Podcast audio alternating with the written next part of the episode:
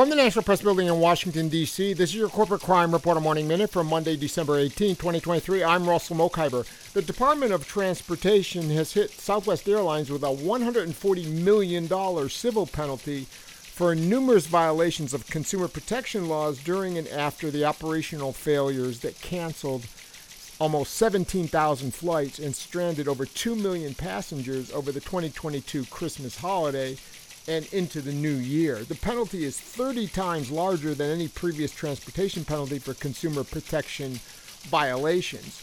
The majority of the penalty will go towards compensating future Southwest passengers affected by cancellations or significant delays caused by the airline. The penalty is an addition to the more than $600 million in refunds and reimbursements that Southwest has already paid. For the Corporate Crime Reporter, I'm Russell Mokhiber.